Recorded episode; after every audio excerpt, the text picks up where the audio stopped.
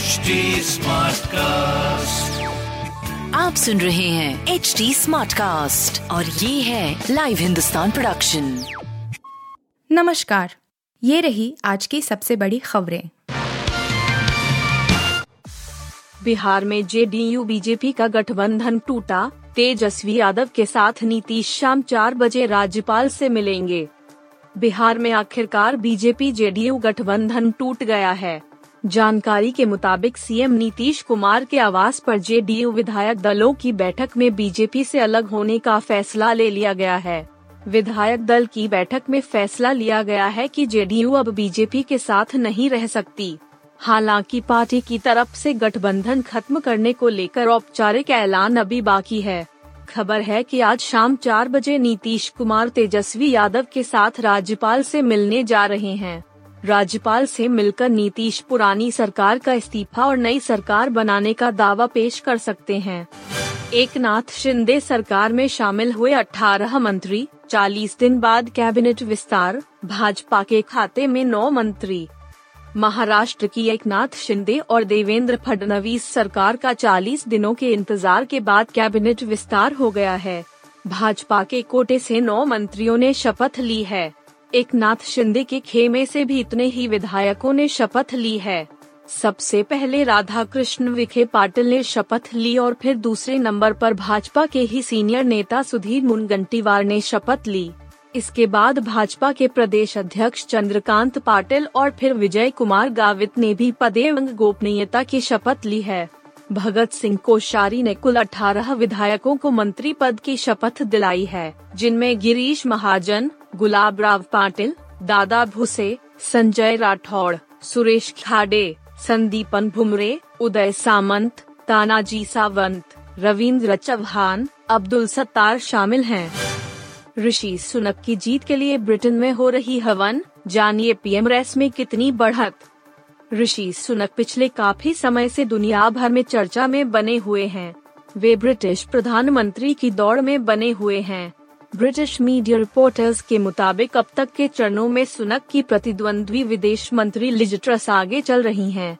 अब तक हुए दो जनमत सर्वेक्षणों में ट्रस ने सुनक पर बढ़त बना ली है। इसके बावजूद भी ऋषि के समर्थक और भारत वंशियों को सुनक पर पूरा भरोसा है। उनकी जीत के लिए ब्रिटेन में मौजूद भारत वंशी हवन कर रहे हैं। कंगना रनौत को हुआ डेंगू। आराम करने के बजाय फ़िल्म के सेट पर कर रही है मेहनत। कंगना रनौत बॉलीवुड की टैलेंटेड एक्ट्रेसेस में से एक हैं। इन दिनों वह अपनी अपकमिंग फ़िल्म इमरजेंसी की शूटिंग में बिज़ी हैं। वह इस फ़िल्म में न सिर्फ़ बतौर एक्ट्रेस काम कर रही हैं, बल्कि वह फ़िल्म को डायरेक्ट भी कर रही हैं।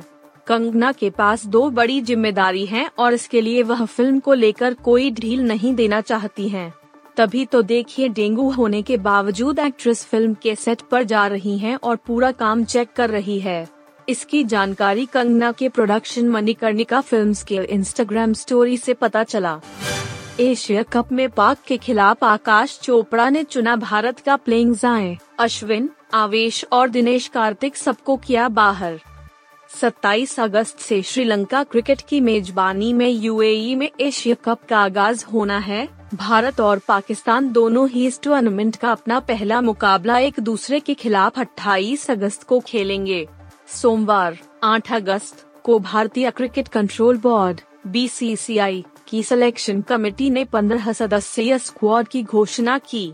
इसके अलावा एशिया कप 2022 के लिए तीन खिलाड़ियों को बतौर स्टैंड बाय भी चुना गया है। भारत के लिए यह बड़ा झटका है कि जसप्रीत बुमराह और हर्षल पटेल दोनों ही चोट के चलते इस टूर्नामेंट में हिस्सा नहीं ले पाएँगे। अब टीम का तो ऐलान हो गया है और टीम इंडिया के पूर्व क्रिकेटर आकाश चोपड़ा ने एशिया कप के लिए पाकिस्तान के खिलाफ मैच के लिए भारत के संभावित प्लेइंग जाए वाले खिलाड़ी चुने हैं।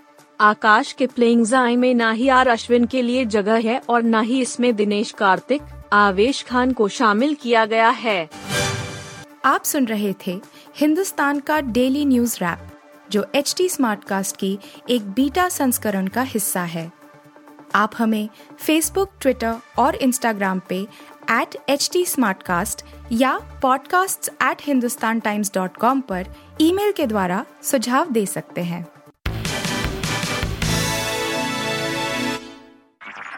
आप सुन रहे हैं एच टी स्मार्ट कास्ट और ये था live Hindustan production HD Smartcast.